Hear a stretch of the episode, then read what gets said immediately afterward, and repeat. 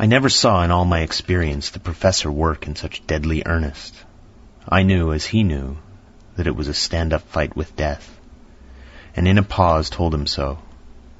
He answered me in a way that I did not understand, but with the sternest look that his face could wear.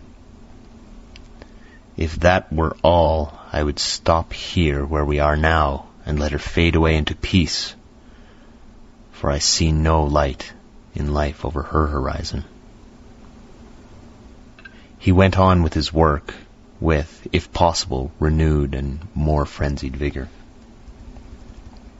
Presently, we both began to be conscious that the heat was beginning to be of some effect. Lucy's heart beat a trifle more audibly to the stethoscope, and her lungs had a perceptible movement. Van Helsing's face almost beamed, and as we lifted her from the bath and rolled her in a hot sheet to dry her, he said to me, The first gain is ours. Check to the king.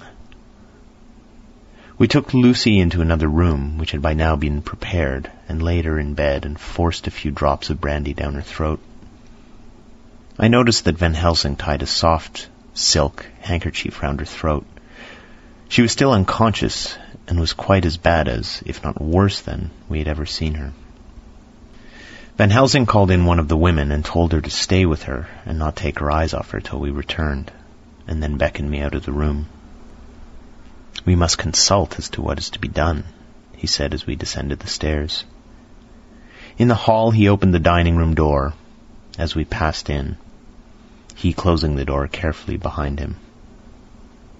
The shutters had been opened, but the blinds were already down, with that obedience to the etiquette of death which the British woman of the lower classes always rigidly observes. The room was, therefore, dimly dark. It was, however, light enough for our purposes. Van Helsing's sternness was somewhat relieved by a look of perplexity. He was evidently torturing his mind about something, so I waited for an instant, and he spoke.